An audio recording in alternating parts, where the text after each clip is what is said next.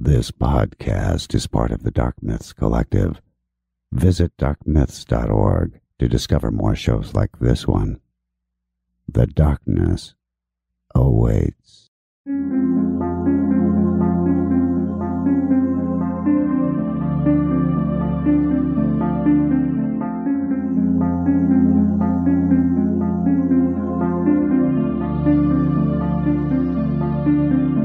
History tells the story of the world and of our lives.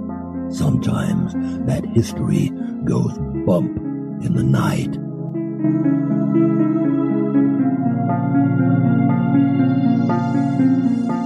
Broadcasting from the center of oddity and the supernatural in Central Florida, it's the History Goes Bump podcast. Hello, you spectacular people. Welcome to this 286th episode of the History Goes Bump podcast. Ghost Tours for the Theater of the Mind. I am your host, Diane.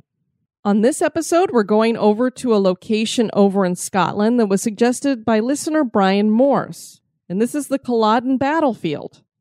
This may be familiar to quite a few listeners if you are fans of the Outlander series, both the written one and the TV series. Now, I haven't watched any of it, so I don't know that much about it. It's one of those things I have on my list to get to someday when I actually have some free time. But in the Outlander series, this is about a World War II nurse named Claire. She walks through one of these things that I call like a megalith a place where ley lines go through. And this is in Scotland. And she goes back in time when she walks through this area from 1946 to 1743. So most of the novel and the TV series is set in Scotland, specifically in the Highlands. And one of the settings in both the book and the TV series is Culloden. Because the Outlander made it so popular, it's a place that a lot of people have started flocking to to visit. But what took place on this battlefield in reality would forever change the clan way of life in Scotland and not in a good way. Because of all that negative energy that happened, not only because of the battle, but I think because of the results of the battle, we have some haunting activity going on here. I'm looking forward to sharing that with you. Before we get into that, we want to welcome into the spectacular crew Caleb, Sean with an EAN, Tim, Crystal with a K, and Laura. Welcome, everybody. And now, this moment, oddity.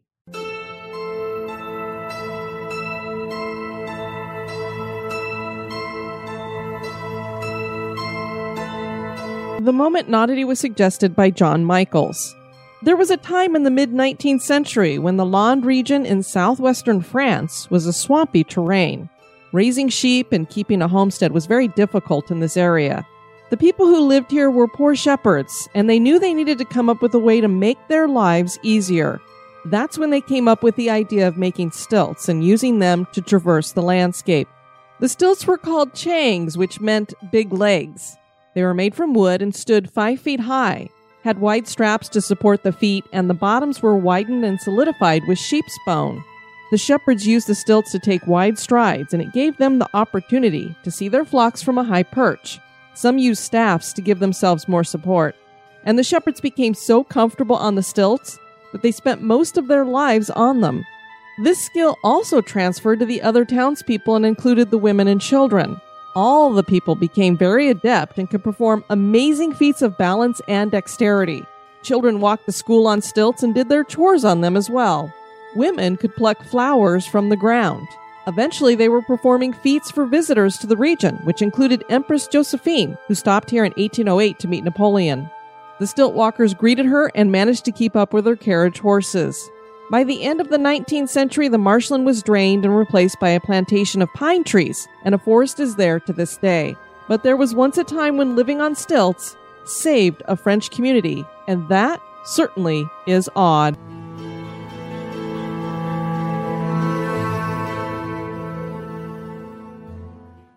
This history podcast is haunted. And now, this month in history.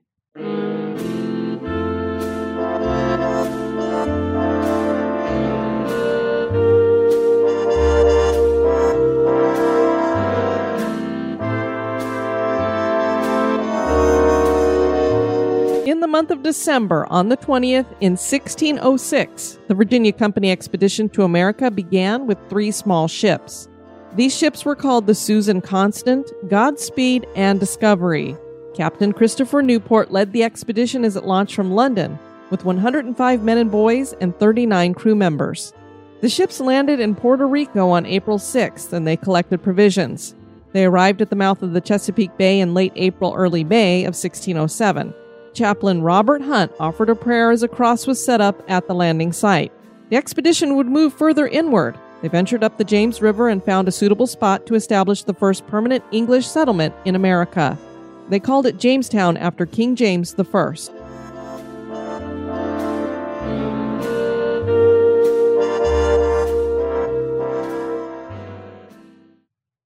The battlefield of Culloden is under the care of the National Trust for Scotland and can be found in the Scottish village of Culloden.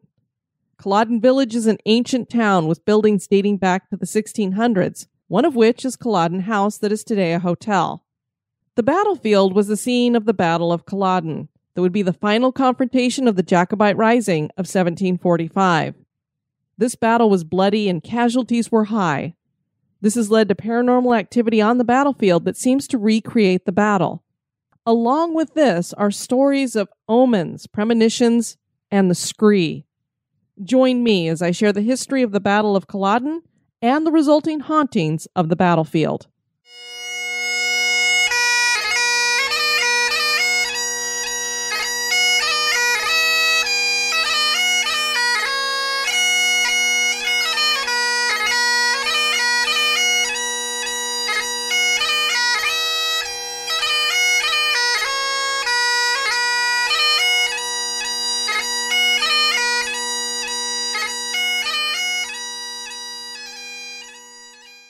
Culloden Village is found in the Scottish Highlands, and the name is Gaelic, meaning back of the small pond. Historic buildings that are found here include Culloden House, the Culloden Stables, and the Barn Church.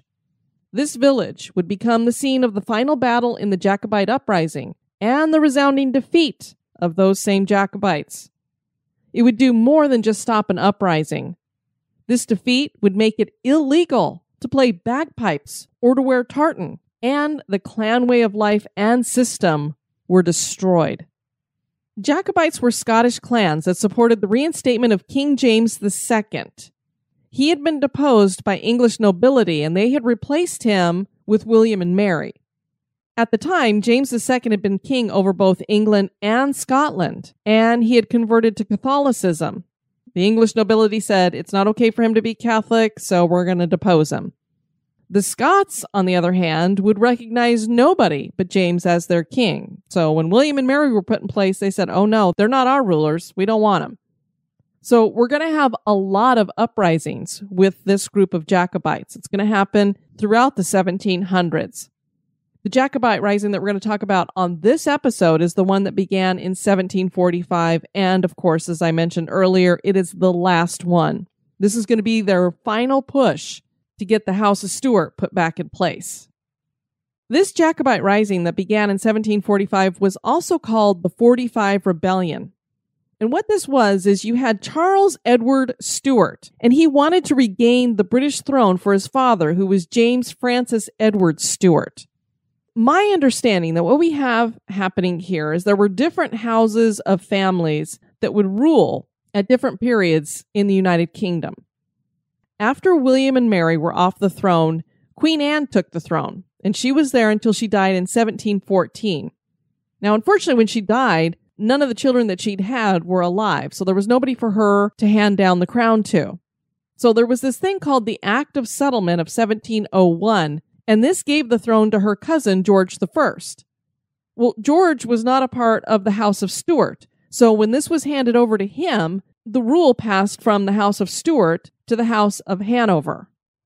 And some of you may not recognize the name Charles Edward Stuart, but perhaps you would recognize the name Bonnie Prince Charlie. I know that I had heard that before, so I'm sure many of you have too. That's who Charles Edward Stuart is, is Bonnie Prince Charlie. So he decides he wants to get his dad back in place, which mainly is trying to get the House of Stuart back in as kingship or queenship, however you want to look at it. So he's going to launch this rebellion on August 19th in 1745. The initial battle in this uprising was at Glenfinnan, and the result was the capture of Edinburgh. Some of the Scots were unsure of continuing to push back against the British. They had this success, but some of them weren't sure they really wanted to go into actual England. Some of them were like, mm, maybe this is good enough. Do we really want to push back?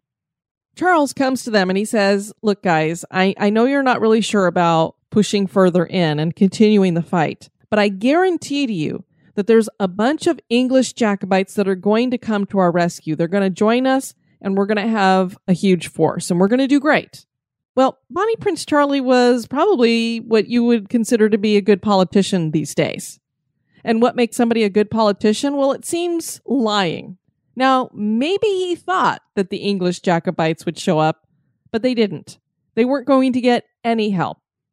But the group, they believe him. So they go ahead and they enter England. And they do this in early November and they push all the way to Derby. And they get there by December. But the people there are starting to realize uh, the English support is not showing up here. It never materializes. And so we're going to start seeing a split between the Scots and Charles. And this is all happening before we get to the Battle of Culloden. That battle takes place in April of 1746. The location is going to be on the southeast side of Inverness. This is a few miles southwest of Nairn, and the date was April 16th.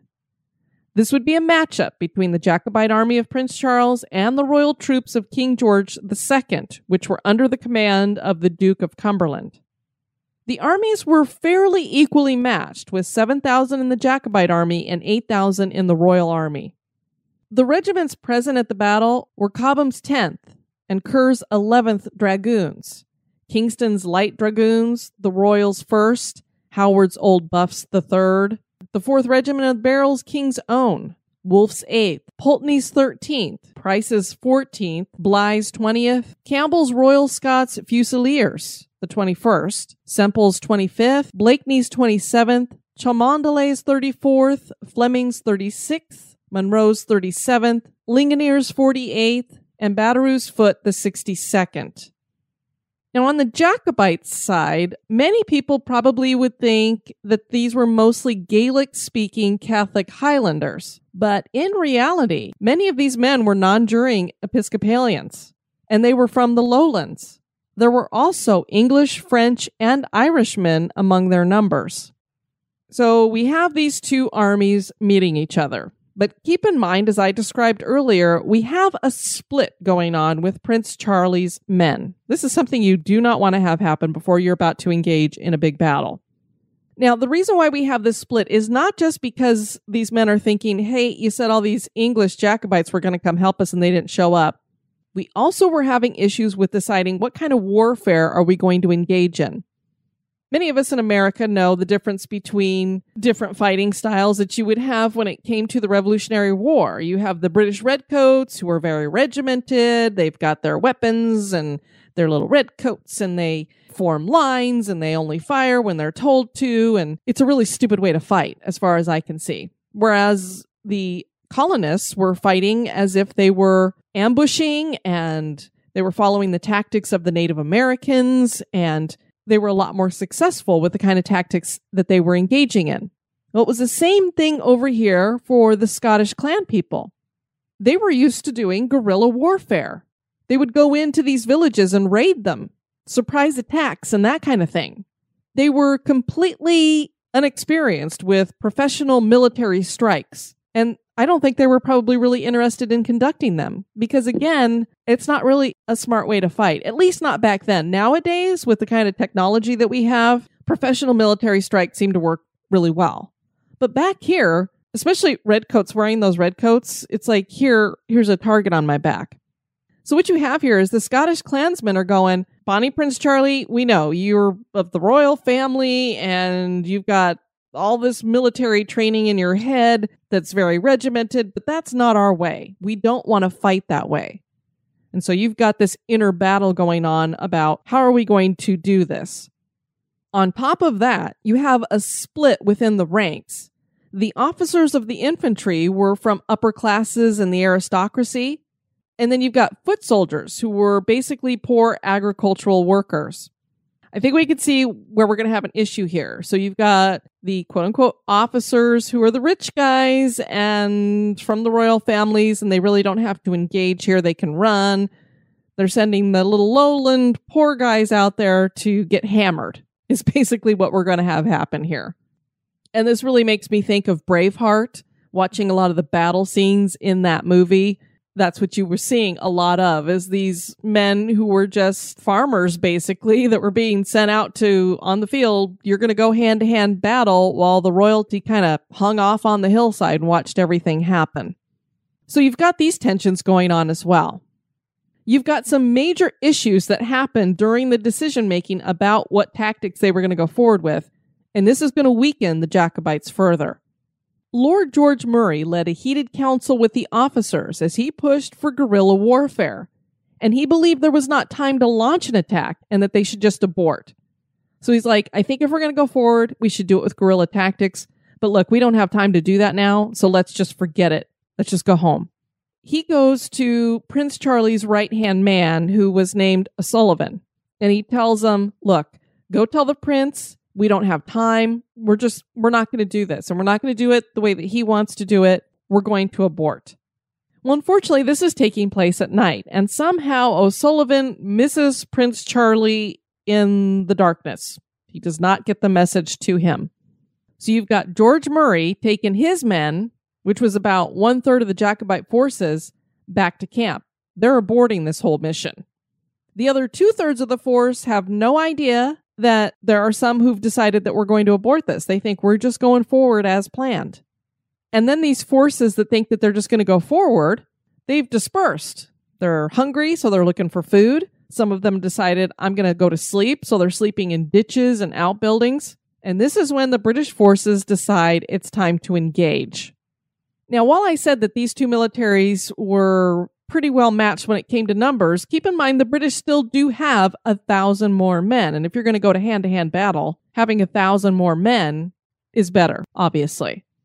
Not to mention that you already have a third of the force has gone somewhere else. They're like, uh, we're not playing anymore. And then some of the other guys who are still there are sleeping or off doing something else. They're not ready for a battle. On top of this, you've got the British who are more skilled with artillery. And they have these weapons that work in a fashion that's almost like a machine gun. We're getting very close to having that kind of technology at this time. You've got a highland terrain that is very difficult to traverse, and that makes charging hard. Plus, rain and sleet happen to be falling from the sky at the same time. The conditions are just horrible for any kind of battle, much less if you're not fully prepared for what's about to happen here. This is going to be a very brief skirmish, and it's going to start around 11 o'clock and it's only going to last for about an hour. The Jacobites formed three columns with the three MacDonald battalions, a small one of Chisholm's, and another small one of Maclean's and McLaughlin's. Lady Mackintosh and Monaltrie's regiments were also here, as well as Lord Lovat's regiment, Ardshiel's Appin Stewart's, Lochiel's regiment, and three battalions of the Atholl Brigade. So these different, and they're basically clans, have all formed three columns. Bonnie Prince Charlie, he's supposed to be leading the charge here, right? Well, he takes off and he goes and hides somewhere. This guy is pretty much useless, really, when you think about it. He gets all these people drummed up to, hey, let's get my dad back on the throne. And then when it comes down to, we need your leadership, he takes off. So somebody goes and finds him and says, dude, we need you to order the charge. Come on. So he comes out and he orders that they should charge. The first clan that's going to conduct the charge is the clan Chattan. So they rush forward across this field, but again, the terrain is not real good that they're trying to go across. And instead of being able to go straight across, they're having to go off to the side. So this is going to put them at a disadvantage already because it's kind of I don't even know how really to describe it, but the way it sounded like to me is it's almost like there's a wall there. I don't know if it was a wall of stone, if it's just a ridge or something, but it's going to be something that kind of blocks them and pins them in. It's you don't want to be up against this, but they're heading that way because they can't go up the central way. This Valentine's Day, Dunkin's got the perfect pairings to show your love. So get down on one knee with a dozen brownie batter donuts and a cocoa mocha signature latte. Or make them swoon with a strawberry dragon fruit Dunkin' refresher with a Cupid's Choice donut. Are you ready for love? America runs on Dunkin'. Price and participation may vary, limited time offer. So you've got the Jacobites advancing on the left flank of the government troops because they're coming around this way. But what they're facing is superior firepower and there's these volleys of musket fire that first have round shot and then it switches to grape shot and this is raining down on them they manage to charge all the way to the government lines and we have this direct clash ensuing and again i'm envisioning the battles from braveheart i'm sure for those of you who've watched outlander they probably show the battles there too so that's probably what you're envisioning which would be even more accurate because it's actually at this location two british regiments took the brunt of this direct clash that we have going on. But it was minimal, and they decided to follow through with a counterattack. This counterattack was formed with five battalions, and they formed this horseshoe shaped formation. And what this did is it caused the Jacobites to be trapped. It's almost like they encircled them, only they only had the back end for retreat right now. While they're being surrounded with this horseshoe shape, the left wing is collapsing, and it's a catastrophic collapse. The Jacobites realize okay, we're trapped, we've lost our left wing. The only thing we can do is retreat, and that's what they start doing. They start retreating. Now, there's another clan group that's waiting in the wings, kind of like an ambush, but their leader was killed. And so they soon were in retreat too because they had no leadership there was a group of Irish Picquets, and they came to the rescue, and it was a good thing they did because basically they prevented a massacre from happening here. They made it so that these men were able to get away, and a lot of the casualties that the British took were from these Irish guys that came in to the rescue. Prince Charlie was not ready to give up. Even though he'd taken off and was hiding before he called for the charge, he's like, No, wait, we don't want to quit yet. We're not going to retreat yet. One of his captains was named Shea, and he comes up to Charlie's bodyguard and he says, You see, all of this is going to pot. You can be of no great succor, so before a general déroute, which will soon be, seize upon the prince and take him off. Which basically I think means go tell the prince we're running and he's got to come with us. We're not fighting anymore. So the bodyguard goes to Charlie and tells him, This is what they're saying. The lowland regiments retreated southwards and the Highlanders went back towards Ruthven Barracks. But the government cavalry cut them down, and the rest of them had to retreat to Inverness. They were pursued, and it was said given no quarter, which basically means they were chased down and butchered. So even if they were saying, you know, we we surrender, we surrender, they were dead. However, the government troops that were running after these guys decided to spare 50 French officers and soldiers. I'm assuming it's because they were French. I don't know. The government forces went on to capture 14 of the colors or standards that were on the field that day. The Jacobites had suffered a crushing defeat that left 2,000 of their number dead or wounded. The British suffered only 300 casualties very lopsided. There would be one more small skirmish that was naval, and this Jacobite uprising was over. This solidified the fact that the House of Stuart would not return, and Bonnie Prince Charlie never tried to challenge the crown again. He took off, I think he spent some time in France, and then he managed to make his way to Rome, and that's where he died. The Jacobites were basically done and over, disbanded. They would never make another push either. The punishment that the Duke of Cumberland issued after the battle left him with the nickname the Butcher. There was no forgiveness for these rebels. They hunted these men down and just slaughtered them. And there's been some controversy around the Duke of Cumberland that even comes into our era. The University of Glasgow awarded the Duke of Cumberland an honorary doctorate, and there were a lot of people who complained, especially historians who said, now, wait a minute, maybe we shouldn't honor this guy because, yeah, this guy might have won this battle in Culloden and pushed back against the Jacobites and kept the crown the way it was supposed to be or whatever. But look at what he did afterward. I mean, if you're calling somebody a butcher, maybe you don't want to give him an honorary doctorate. There were further civil penalties that were put down on the Scots. And this, basically, these civil penalties that were out there, eradicated the Gaelic culture and undermined the Scottish clan system. And as I said earlier, it was made illegal to play bagpipes. I love bagpipes. I can't imagine anything more horrible than saying no more bagpipes. But because they were considered a part of the Scottish culture and the Gaelic culture, they were out, as well as the tartans. We all know that uh, each clan has its own colors. They didn't want them to be able to identify in that way. So you're not allowed to wear that anymore.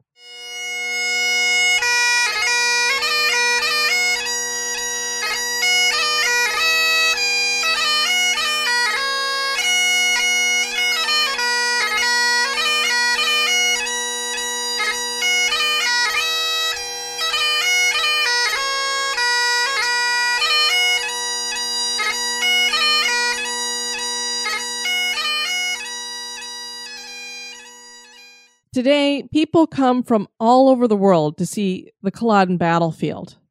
The visitor center is located near the site of the battle, and it was opened in December of 2007.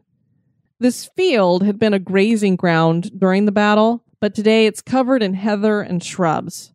There are footpaths to explore and a memorial that stands 20 feet high made of stones. This was erected by Duncan Forbes in 1881. It was also in that same year that Forbes erected headstones to mark the mass graves of the clans. Most of these men were just buried pretty much where they died in these mass graves.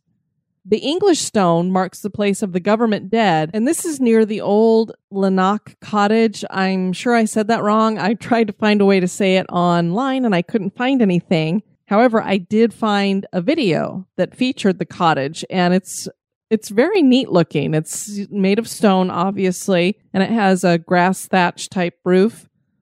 Something that might surprise some people is that this was not an English versus Scots thing. And you probably were getting that kind of feel when I was telling you that on this side you had the French and the Irish also helping out. They were expecting some English Jacobites to come over and help. So you probably were getting a feel that we had a little bit of a mix going on here. Well, it wasn't just on the Jacobite side, it was also on the English side, too. More Scots fought for the Duke of Cumberland than for Prince Charlie, if you can believe that. There were a lot of Scots who supported the House of Hanover being in charge of the crown. They did not want the Stuart House back in. I was kind of shocked to find that out in my research that there were more Scots on the British side. And in fact, Scottish Captain Ferguson chased down and hanged Highland rebels as he scoured the Scottish Isles. So he went after his own countrymen, basically, who were rebels, and ruthlessly hanged all of them. Because so many of them were on the run, many Jacobites ended up fleeing to the American colonies. They came over here. And there is a strong Jacobite influence in American history when you look back on it. A lot of them decided to come here because their way of life was gone anyway. The only building to survive the battle that still stands today is the old Lanark Cottage. And it was inhabited until 1912, and it's now kept by the National Trust for Scotland. And they have it refurbished to look much like it did in the 18th century. Now, there were barns that were around the cottage that are no longer there. This is because the government redcoats found 30 wounded Jacobites seeking refuge within them, and so they barricaded the barns and burned the Jacobites alive. So, after hearing about this battle and hearing about how so many of these Jacobites were ruthlessly hunted down and killed and slaughtered, I guess we can all imagine the battlefield is full of negative energy. Supernatural activity here is said to be high, and the legends and lore that date back to even before the battle reveal even more strange activity that had nothing to do with the aftermath of the battle while I'm saying we had a lot of negative stuff going on with the battle, so maybe that's why it's led to some paranormal activity, we had activity going on before we even had any of this negative stuff going on. So, where did that come from and why? We're going to look at some of that stuff because it's weird and kind of creepy. On the edge of Inverness and on part of the battlefield stands Culloden Woods. It is within these woods that one can find St. Mary's Well. Although the name leads one to think that this is probably some kind of Christian thing, a Christian connection, it actually has its roots in pagan traditions and was originally called Tabar in Oing. And I know I slaughtered that, which meant Well of Youth in Gaelic. The well is named for St. Mary, who lived in the woods. She would do her rounds with a bucket in her hand, and it was said that she healed the sick with water from her well. So, what she would do is dip her bucket down into this well she would take the water to the people who were sick and have them drink it, and they would be healed. This well has a legendary claim of being a place of healing. So people are encouraged to come to the well and they carry on a tradition in which they make a wish or ask to be healed or say whatever they need healing from. They walk around the well three times. They gather water in a cupped hand and drink deeply. And then they tie a scrap of cloth, usually from their own clothing, they tie this tightly around a nearby tree. This ritual is said to only work when done on Beltane. It is more than just tourists and villagers who come. It's said that the clansmen come too. You're probably going, wait a minute, how do the clansmen come? There are no clans anymore. I mean, the clan way of life is gone. The fact that they come on Beltane or they're supposed to come on Beltane means that they're coming two weeks too late for them. So if you're thinking the clansmen, it's two weeks too late if they come on Beltane. Oh, wait a minute. These guys aren't alive, are they? These are apparitions. They've been seen so many times that few are skeptical about the stories. There's literally that many times that they've been seen by somebody that these spirits of these clan members who died during the battle come to the well. I don't know if they're coming to seek some kind of healing or if this is residual. Not sure, but they're seen coming to the well. The fact that they're doing it according to when people are told that they should do it, which is on Beltane, that's just weird. I mean, I don't know. How do they know that they're supposed to come on Beltane? And if this is something residual, why are they coming on that date? The clansmen were said to have experienced an omen before the Battle of Culloden. Many were gathered near a well on the road from Uig to Portree. They were all stunned when a blood soaked man ran up to them with pure terror in his eyes. He called out, Defeat! He yelled it twice more, Defeat! Defeat! And this was said with anguish, and then he vanished before their eyes. The group all looked at each other, realizing that they had witnessed a phantom. They then heard distant drums and the clash of swords. The sound moved quickly upon them, and it was as if a ghostly army in battle passed right through their midst. The group had no way of knowing that this was an omen of the demise that was to come the next day at the Battle of Culloden. Somebody that was in this group survived the battle and must have told this story that has been passed down through the generations, telling people that basically there was something telling them that they were going to be defeated. And you again have to ask is this somehow a materialized premonition showing them this? Is this some kind of harbinger of doom that they were seeing? What was this? You also have to wonder, as I was telling you, we have all these splits that are going on within the Jacobites. They are not feeling confident, and a lot of them are just wanting to go home and retreat. It makes you wonder how many had seen this scene and whether it's from superstition or something else, they just got to thinking, you know, I don't want to do this because I don't think things are going to go well based on what we just saw. I have to imagine that this blood soaked man must have been wearing the colors of one of the clans as well, that they would be like thinking that this would be a Scotsman. Have you ever heard of the Skree? I myself had not. And if you Google Scree, because when I heard the name, I'm like, well, let me Google Scree and see what kind of folklore we have about this. All I could find was information that referenced rock debris. But it would seem that Scottish clans believed in a figure that they called the Scree or the Great Scree. And they said that it was bad luck to see it. Death was said to surely follow. The Skree is described as a large black bird that rises up from the heather, screeching or screaming. The day of the battle, the men leading the Scots all claimed to see the scree. George Murray, when he saw it, was frozen to his spot. The bird practically blocked out the evening sky. It flew over Drumossie Moor, giving off a shrieking caw, and then it just disappeared mid flight. This was another bad omen. And it was not just something for the people of that time to see. A tourist witnessed it on the battlefield in July of 2005. What makes this legendary bird odd here is that it makes noise. As I described it, it has this shrieking caw that it gives off.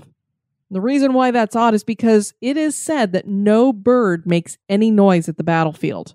They nest in the heather and the trees, they fly over the moor and the graves, but they make no noise. I'd be interested to know from any of you out there listening who have visited the battlefield, did you notice that no birds made any noise there, or is that just a story, a legend? Because I would find that fascinating that birds would be quiet, because birds usually are pretty loud. The ghost of the Highlander is said to wander here. A woman from Edinburgh was visiting in August of 1936. She was reading some of the clan stones and noticed that someone had laid a tartan on the cairn. She lifted the cloth so she could read the name, and a ghostly face peered back at her. He stared at her. She ran. I don't blame her, I would have too. Other people who've seen this apparition claim that he seems shell shocked and lost. He walks for a while and then just stops. When people try to approach him, he disappears. It seems that most stories about him have him being spotted on April 16th, so it's almost like he comes back on the anniversary. And I don't know that this apparition that this woman saw and the Highlander are one and the same, but it's possible that they are as well. Temperature fluctuations happen rapidly near the cairns. On the anniversary of the battle, locals claim that they hear the battle as though it's being reenacted. There are the sounds of drummers beating a tattoo, weapons clashing, and men yelling. And then the sounds just stop. Andrea Byrne of Scottish Paranormal took a team of investigators onto Drumossie Moor, and they used dowsing rods to try to find energy lines and they found one running from Cumberland Stone to St. Mary's Well. Temperature and humidity fluctuations were dramatic near the graves. They conducted interviews with staff who claimed to hear disembodied sounds, and they reported that visitors often claim to hear the sounds of battle. Most psychics who visit claim that the activity is all residual, just replaying events. Even if none of this activity is intelligent, it still seems to exist. It's a reminder replaying over and over of the horrible thing that happened here when men fought and killed each other over a power struggle. Many lost their physical lives, but what was really lost was a culture. Highlanders bogged down in mud and overwhelmed by more powerful artillery could have no idea that their way of life was dying with them. Perhaps the energy that replays here over and over is a desperate attempt for this culture's spirit to live again somehow. Is the Culloden battlefield haunted? That is for you to decide. Well, I definitely want to get myself on over to those areas, just another place to visit in Scotland. And I know that uh, Susie Doomy had mentioned that she'd been over there and that it was a very moving experience to be on that battlefield. And I know several of the listeners are of families that actually fought at this battle. So that's very cool. Want to encourage you guys to check out the website at historygoesbump.com. And if you would like to send me some feedback, you can do that at historygoesbump at gmail.com. Michael left a comment on the website. He said, Hi, I love your podcast. I had the chance to go check out the Central State Hospital Asylum in Georgia this past summer. I just toured the outside grounds, but there are thousands buried throughout in unmarked graves.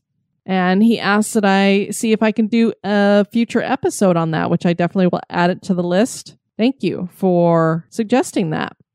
And it seems that's the case with almost all of the asylums out there is that all of these people were just buried in all these unmarked graves. And many of them, if they were quote unquote lucky, at least had a number to go with their burial. I have a new podcast I think you guys might be interested in checking out. It's called Caskets and Cocktails. It's a daughter and father who talk about various things that have happened in cemeteries because her dad used to run a few cemeteries. So I've been having a lot of fun listening to it. Want to thank all of you who are executive producers for getting your mailing addresses updated or sending them to me. If you have not done that, please do so. I will be sending out Christmas cards with gifts for everybody who's giving at all levels. Just one of the perks of being an executive producer of the History Goes Bump podcast during the month of December. And a little way for me to say thank you for your support. It's greatly appreciated. Could not do the show without you guys. I have a review from Stitcher to share with everybody. This is from Shannon Wolf, five stars. So much fun to listen to. If you want dry, boring history and no spooky things, this is not the podcast for you. If you like hosts that are interactive and engaging, this is. There's also an amazing Facebook community, the Spooktacular Crew. I've been binging the episodes for about a month. They got me hooked on Victoria's Lift, which led me to the Wicked Library, so there have been breaks. Thank you, ladies, for an amazing experience. Well, thank you, Shannon, for listening. We appreciate that. And thanks for leaving a review over at Stitcher. I don't have very many of them over there, so appreciate that. Also, I've been getting a lot of five star reviews over at Apple Podcasts without actual comments. I appreciate those too. You don't have to write a thing, just mark some stars, and it's all good to me. Want to thank you all for listening to this episode. I've been your host, Diane. You take care now. Bye bye. This episode has been brought to you by our executive producers. Dispatches from the Grave Digger. We don't have anybody new to welcome into the cemetery, but we do have a couple that have raised their support levels. First, I want to thank Anna Kraus for raising your support. We will be moving you into a chest tomb. And Nikki Freeze, we're going to be moving you into a garden crypt. Thanks, ladies. And now we have some more eulogies by Mort. And I'm glad everybody's really enjoying these. I know Mort's been having a great time coming up with them for you guys. Eulogies by Mort. Lee Gibson had lived in Kentucky. Having her here makes me feel lucky. For over two years she had been a supporter. Now I need to fill this vault with mortar. Liz Evans hailed from the United Kingdom. I bet now she has afterlife wisdom. For three years she supported HGB. I wonder if her ghost would like some tea. Michelle B. Priest joined us at the Biltmore in Asheville. Haunted places really gave her a thrill. She had supported us several years. Unfortunately, now she'll have worms in her ears. April Garachi shared with us Filipino folklore. I think we need her back for an encore.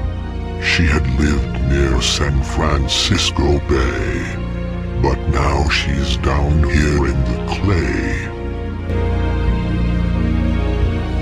Katie Bigelow shared with us Gettysburg College. Apparently ghosts like institutes of higher knowledge. She was a longtime supporter. We're really going to miss her. Cindy Fellows was a very good writer. She's lucky these blowflies can't bite her. She had lived in the Golden State. I hope she thinks this eulogy is great. Bob Flood listened to old-time radio. His body will help this tree grow. He drank coffee by a guy named Tim Horton. I think possibly his life it did shorten.